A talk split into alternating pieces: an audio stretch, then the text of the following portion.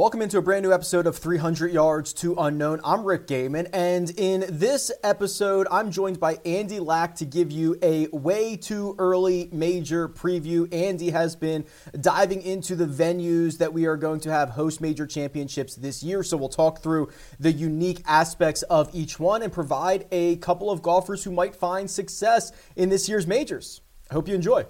Let me welcome in Andy Lack. And Andy, you and I get to chat early and often. I always enjoy our conversations on the scramble, but I thought there would be no better person than to to do a way too early major championship preview than you, my friend, because I know you've been deep diving this stuff, and I am excited to pick your brain. Yeah, for for better or worse, Rick, at 13, 14 years old, I was asking my parents for coffee table books on the uh, history of Golden Age architecture uh, for Christmas. I spend a lot of time, more than I would like to admit, on the Golf Club Atlas uh, user forum. Um, it is a uh, it has become a bit of a passion for me, um, and I am overjoyed to talk to you about some of the major venues this year because we get some really really interesting courses that are nothing like what we saw last year.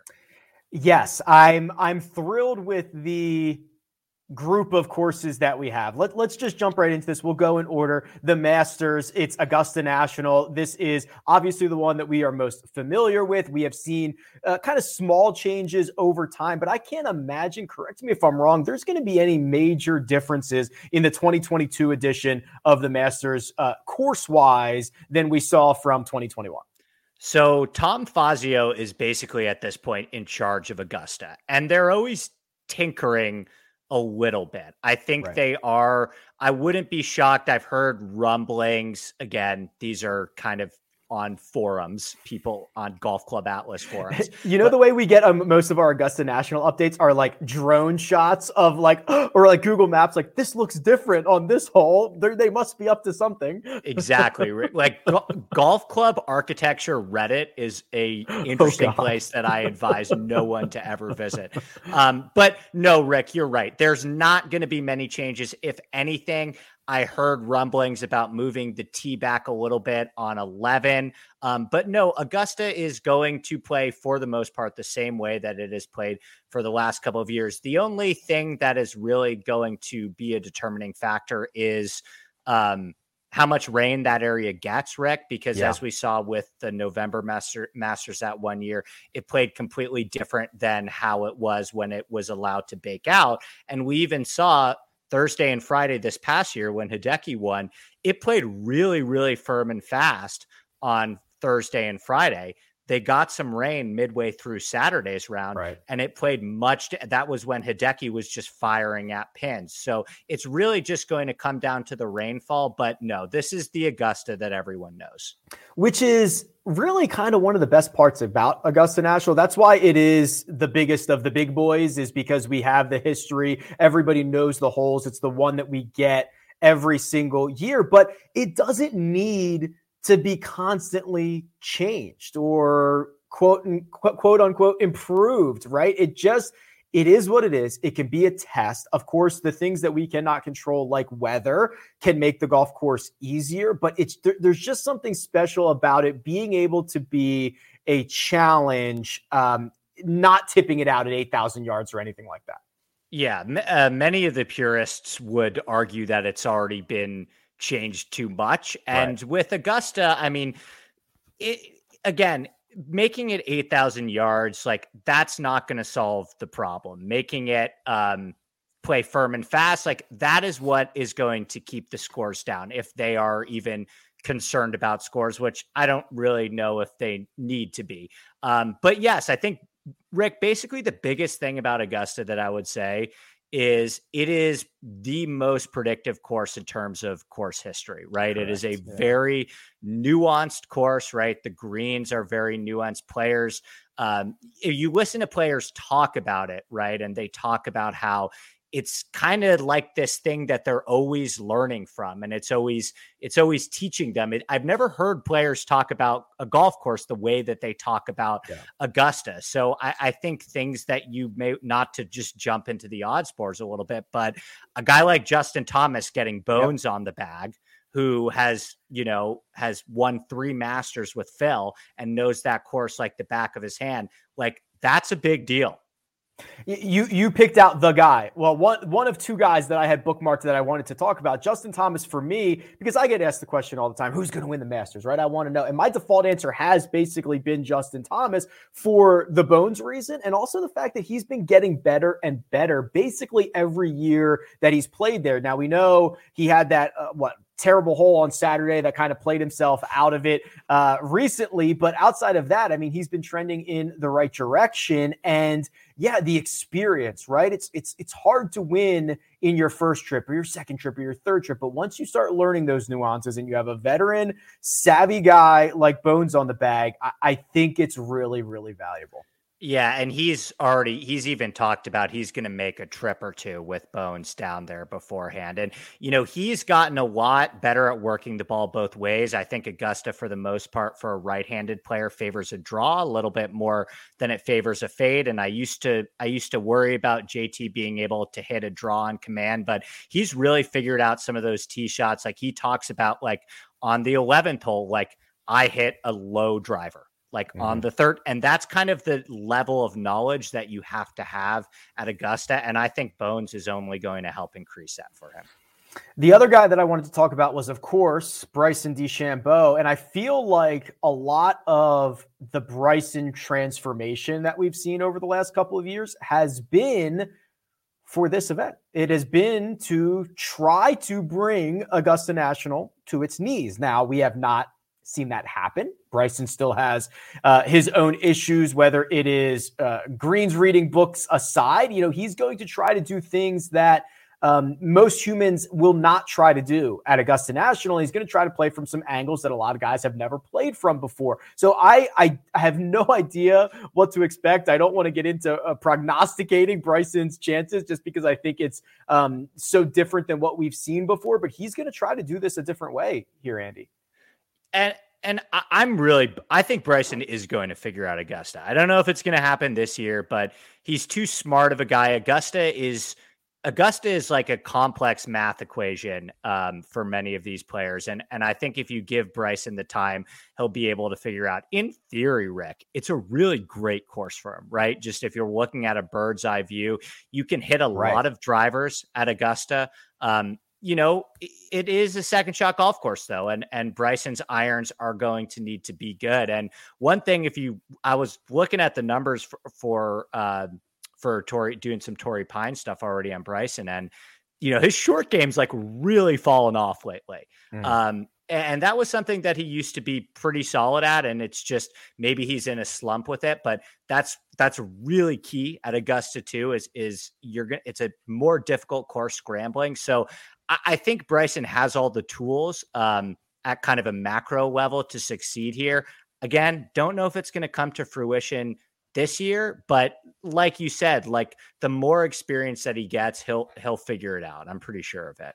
All right. Well, I hate to. This is one of the rare opportunities that we kind of gloss over Augusta National, but considering the fact that it's the most well known of the courses that we are going to get uh, this time around, I think I want to move on to Southern Hill. So the PGA Championship, May 19th to the 22nd, Tulsa, Oklahoma. And this is a course that we have seen in the rotation before. It's held the U.S. Open, three times, the PGA Championship on four separate occasions. The last time we saw it for a major, of course, the 07 PGA Championship. Who who who won that one, Andy? I can't remember. I, I think it was that Tiger guy. I've, I've heard, heard, of, him. of him. Yeah, yeah, he's good at golf. he's very good at golf. Okay, tell us about Southern Hills.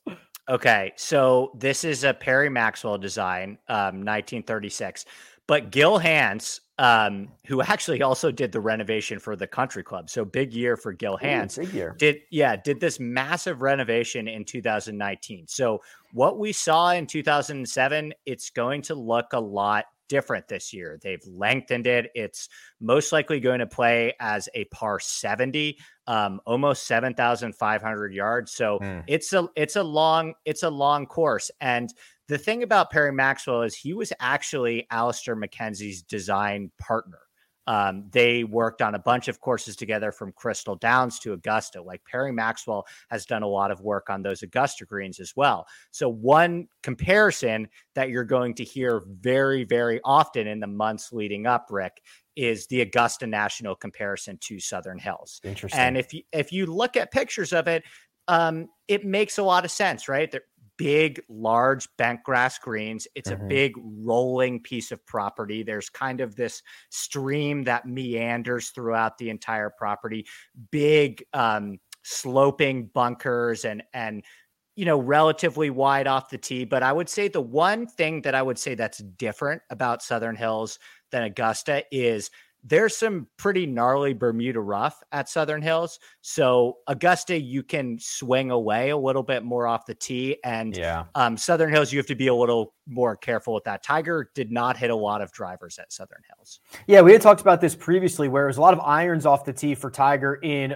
07. and uh, obviously, if they if they extend the course, which would be about maybe 350 yards longer, based on kind of what we know from right now as it was in 07. But of course, guys are generally longer off the tee now on average. Do, do you expect that to be kind of a similar strategy? Guys going less than driver, putting themselves in the fairway to not get into the penal rough?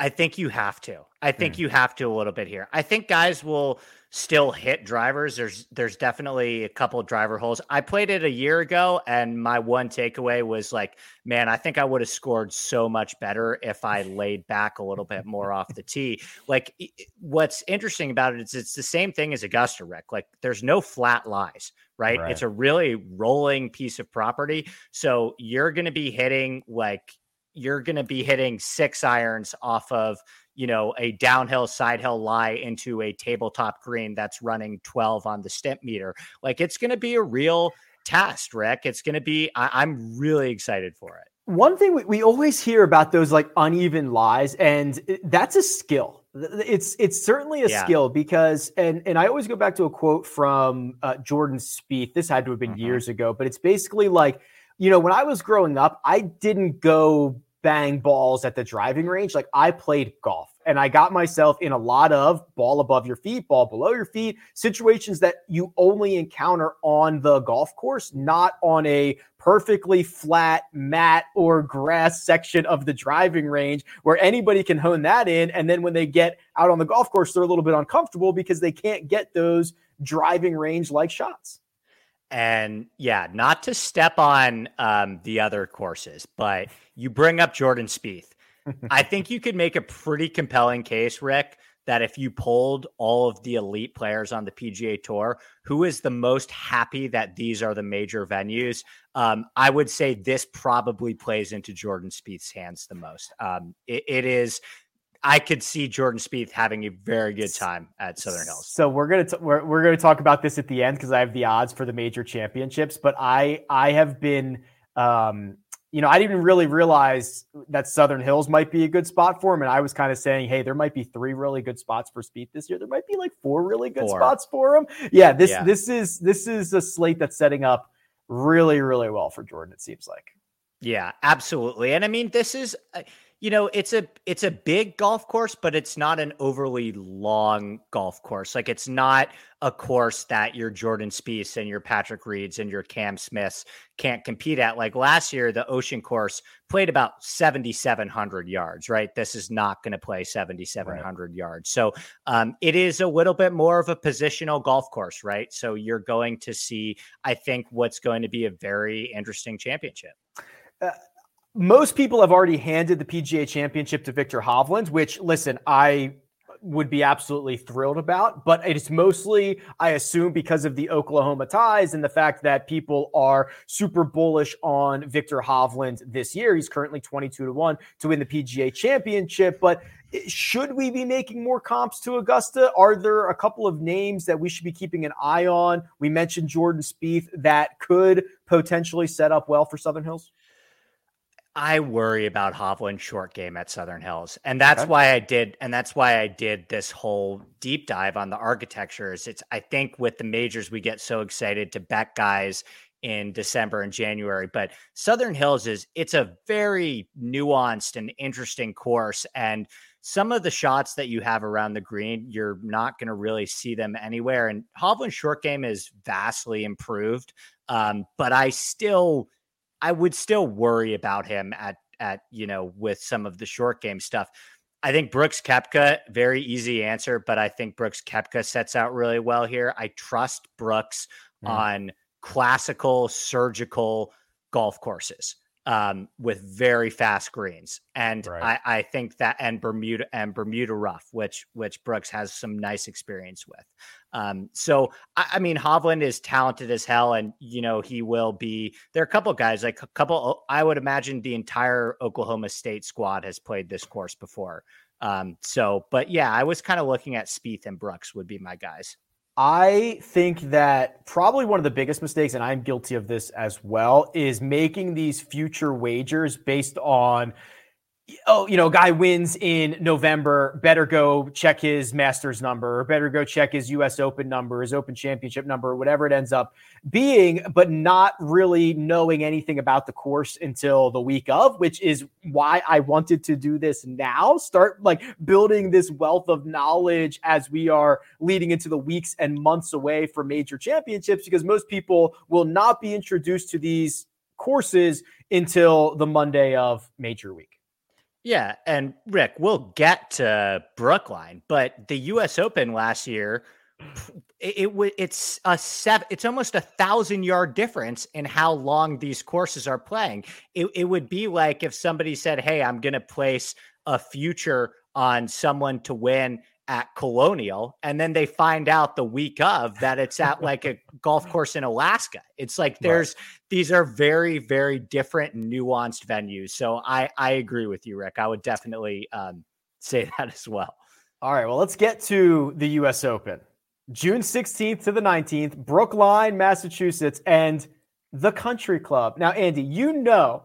You know it's old when its name is the Country Club. Like that is it's 100 1882, 140 years old. That is my favorite part already. So this was one of the trivia time. This was one of the five founding clubs of the USGA. Can you name the other four? Oh God. Um I don't think I could I don't think I could no. Shinnecock, Chicago Golf Club, Newport Chicago Country Golf Club. Club. Yeah, Newport I, I was, Country Club and St. Andrews Golf Club. Yeah. yeah. So this is old. This is as traditional, as old school as it gets. Um, it's a course that we haven't really seen since the 2013 U.S. Amateur won by Matthew Fitzpatrick. Although there's been a a very infamous Ryder Cup here, in 1999. Everyone mm-hmm. remembers that Justin Leonard pose, but it's a par 70, Rick. It measures 7,264 yards the greens are absolutely microscopic. That's I what mean, I keep hearing. Yeah. They are tiny, tiny, tiny greens. And it's a very claustrophobic piece of land. Okay. Right. Um, so again, this is not at all like Torrey Pines. Like Torrey Pines mm-hmm. was from a strategic standpoint, it had a very homogenous strategy at Torrey Pines. Can you hit the ball extremely far? And can you hit a four iron with a high draw, right? Like mm. many of the holes were asking you to do the exact same thing over and over again. The country club is going to ask you to rely on a much different skill set, right? You're going to have to be very accurate. It's going to require a lot of creativity around the mm. greens because people are going to be inevitably missing those greens. When you say claustrophobic, and I think of U.S. Opens, my my brain immediately goes to Merion. Are mm-hmm. there are there kind of similarities in in that aspect? There are tons of similarities. Merion, I would say, is the best comp to the country club. Okay. Um, I would say uh, Olympic isn't bad either. Olympic is another one of those we saw Webb win there, and this is one of those, and mm. this is one of those venues, Rick, where you look at those leaderboards from an Olympic U.S. Open or a Merion U.S. Open, and it's like Merion was the year that Billy Horschel contended and almost won a U.S. Open. Merion was the year that Luke Donald contended and almost won a US Open. Like yeah. I love that. Like this is this is what we get this year, Rick. At Torrey Pines, 75% of the field was out of it before they even teed up. Yeah, it, it does bring a lot of the field back into it. Okay, so when you're describing microscopic greens, having to be creative around the greens, uh, two names immediately come to mind. One, Jordan Spieth, who we've talked about. If everyone's missing the green, give me the guy with the short game magic. Or maybe the other way, Andy, is never, ever, ever miss a green. And, and maybe Collin Morikawa wins this thing and adds another major championship to his resume. That's it right there. There's kind of there's there's two ways to look at it, but that was my exact breakdown as well. It's either there's two angles that you can take. It's either elite iron players or elite short game guys. And I could see it going either way, right? Like we saw at Winged Foot before what happens when they make the fairway so narrow that everyone Correct. is going to miss them, right? And and so that's that's kind of what we could see here. If they make the greens so so small and everyone's missing them and suddenly it turns into a chip off that's what it's going to come down to, Rick, in my opinion. I think that is going to be once people start figuring out, they start seeing pictures. You can already go back on the YouTube page and watch the highlights from Matthew Fitzpatrick's uh, USAM. But once the information starts filtering in, it's going to be all about these greens. All about the greens. Okay. Well, we'll keep an eye on that. And it leaves us with the Open Championship at St. Andrews. Now they move they moved this up in the rota, right, to get it to be 150th because this is the 150th Open Championship, and I'm pretty sure St. Andrews was supposed to be next year in the rota, but they moved it up to bring it uh, to bring it full circle. Is that correct, or am I making that up? No, I, I think you're right about that. They usually like do. I think so St. Andrews, they usually like doing it on like 2010, 2015. They usually, and yes. I think you're right. Every I think they moved, yeah, I think they moved it up specifically to get the anniversary in. Right, because the last time we saw it was 20. So yeah, it was 15, 2010, 2005, 2000, 1995, 1990. They've been on this for uh, basically 30 years, and now we get 2022. And this is, um, you know, we have not spoken the name of. Well, I guess we have said Tiger Woods in this uh, in this pod, but actually, in terms of competing, Andy, this one has been the spot that people think either Tiger will come back at or the first major championship. And the reason that people tend to think that is it's it's at the end, right? He's got more time. He can kind of get his body in shape, but a flat piece of land, uh, not necessarily a grueling walk like some of these other venues are going to be. Most people are penciling expecting to see kind of Tiger Woods play this one. This would make the most sense. As you mentioned, it's not a difficult walk. He's obviously had a ton of success at St. Andrews before. There are a lot of ways to win at St. Andrews, Rick. Like, there's part of me that thinks that Bryson is going to win at 30 under this year. And hmm. there's also, you know, Zach Johnson um, has won a major here. Like um, Spieth has been great. This is a great course for Spieth too. So I, right. I think St. Andrews it falls into that category with uh, Augusta, and we talked about with Southern Hills a lot. There's a lot of nuance to St. Andrews, Rick. So if they put the pin on the left side of the green one day, I mean, it c- can completely change from if it's on the right side, more so than any other course you'll ever see. The fairways are absolutely massive. So where they put the pins right. completely changes the strategies of the hole. And I think the experience that Tiger Woods has here would really help him. These fairways uh, often are two holes wide. You could you uh-huh. can't miss them if you if you tried, but you are constantly trying to avoid pot bunkers or whatever might come into play. Do, do you think that St. Andrews introduces more randomness or less randomness than kind of your average open championship? Probably more when you throw the wind in there as right. well. Like that's yeah. the thing that I always advise with the open championship is like their years like it happened at Royal Troon when Phil Mickelson and Henrik Stenson had that duel where half the field is wiped out based on the draw, right? So right. there's just you're, you're on the wrong end of the draw. Sorry, kid, go home. Catch you next time. it's kind of a silly market to bet into early, but I think we can. I'll say this about St. Andrews, Rick. If we do not get wind, I think this will play significantly easier than the other three majors this year.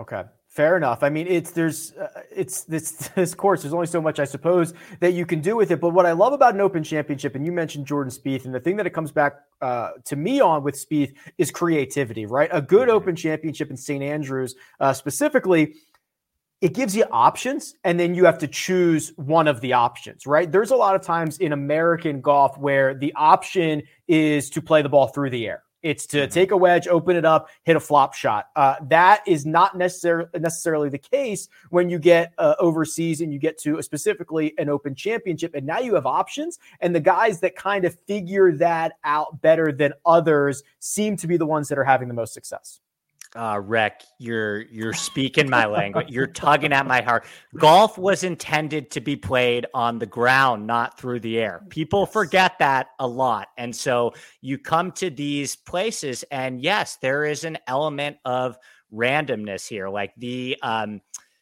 the thing that I've talked about this on the scramble before, players have never had more control over their golf ball because of equipment and they're just firing at pins and it's target golf you can't really do that at St. Andrews. You have there you have to take different routes to some of these greens. You have to roll it up there. Sometimes you have to use a putter from 50 yards out is the more sensible play. Like there's just it's so it's so much more interesting to me than watching them just hit high wedge shots at soft green. So, yeah, I think that this is probably the hardest major to predict and also the most fun one.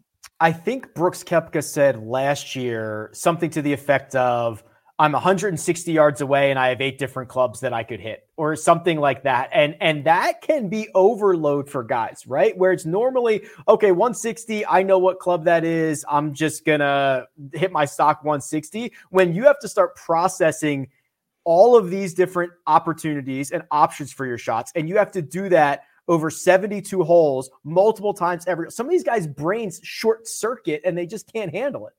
Which is the thing with Bryson, right? I think that I think that's probably you know I've heard takes before about Bryson on undulating golf courses, right? Like he's had more success at kind of a macro level on flat golf courses. I, I think there might be something to the fact that when the calculations rev up and there's more things to compute, um, that can be difficult for certain players. What's interesting about St. Andrews, though, that I'm kind of worried about slash keen to figure out is it's very hard for St. Andrews at this point to keep up with technology. Like there's yeah. very little that St. Andrews can do. There's already tee boxes, Rick, that are like 150 yards away from the greens. Like they cannot stretch this out much farther at all without having to place a tee box in the middle of the town.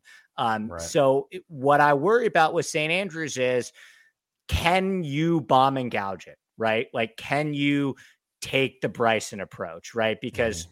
I no one thought he could do that at winged foot and he found a way. And I that's what I'm interested to see about with St. Andrews.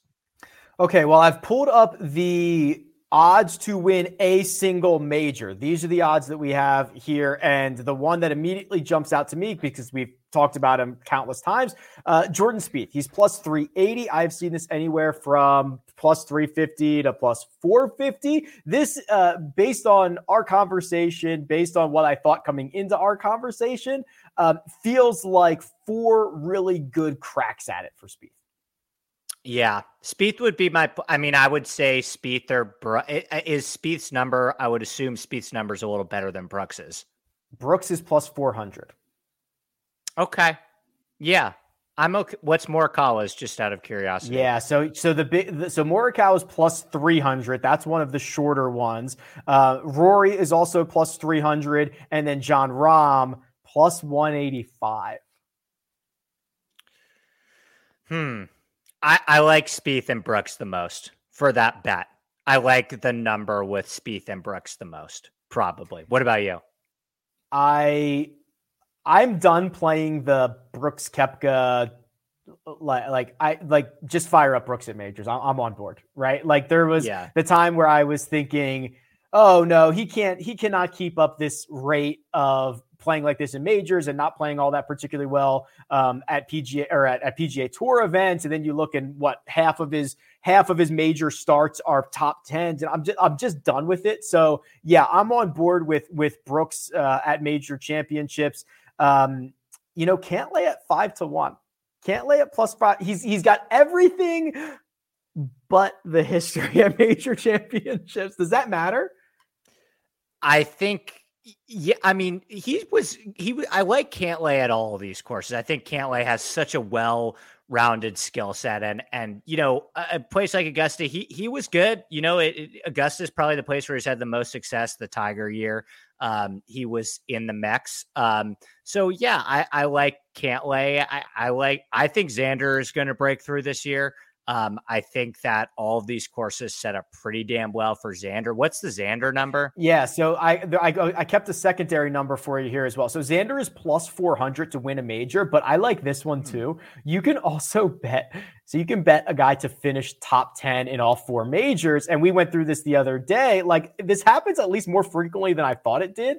Xander yeah. is fifty to one to finish inside the top ten at all four, which you know he's he's a contender, right? We we talk about does he win enough? No one ever says does Xander contend enough. That is a great bet, ladies and gentlemen. 50 to 1. I like that a lot. That is a very good number. I fully endorse that. Yeah, I think these are all good spots for Xander. Um, and yeah, I think he'll be in the mix at at least two or three of them. Two final thoughts here. So Xander has finished inside the top 10 in nine of his 18 major championships, half of them, if you're mm. bad at math. Uh, Patrick Cantlay, on the other hand, uh, the kind of shoddy uh, major championship history. So he's played 19 majors. He has two top tens. You're right. One of his best finishes was that 19 Masters. He finished T9. And in the same year, the PGA Championship, he finished T3. Those are by far his his best results. Yeah, Xander's the only guy since Ben Hogan to finish top five in his first four U.S. Opens or top ten in his first four U.S. Opens. It's it's it's crazy. I mean, there is understanding USGA setups is a skill, right? And like Brooks mastered it, and Xander seems like he's mastering it really quickly.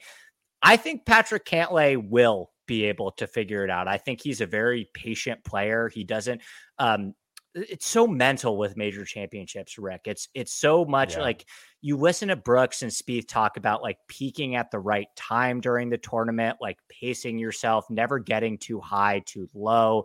And Cantlay has all that. Like Cantlay has those tools. So I I I'm very bullish on Cantlay's chances in the majors this year.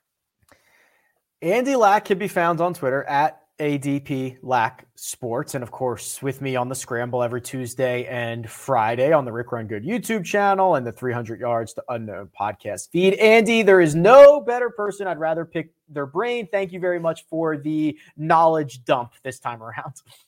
Anytime, buddy. Anytime you have like an architecture need, grab me and Steve. We'll give you probably way more than you ever wanted.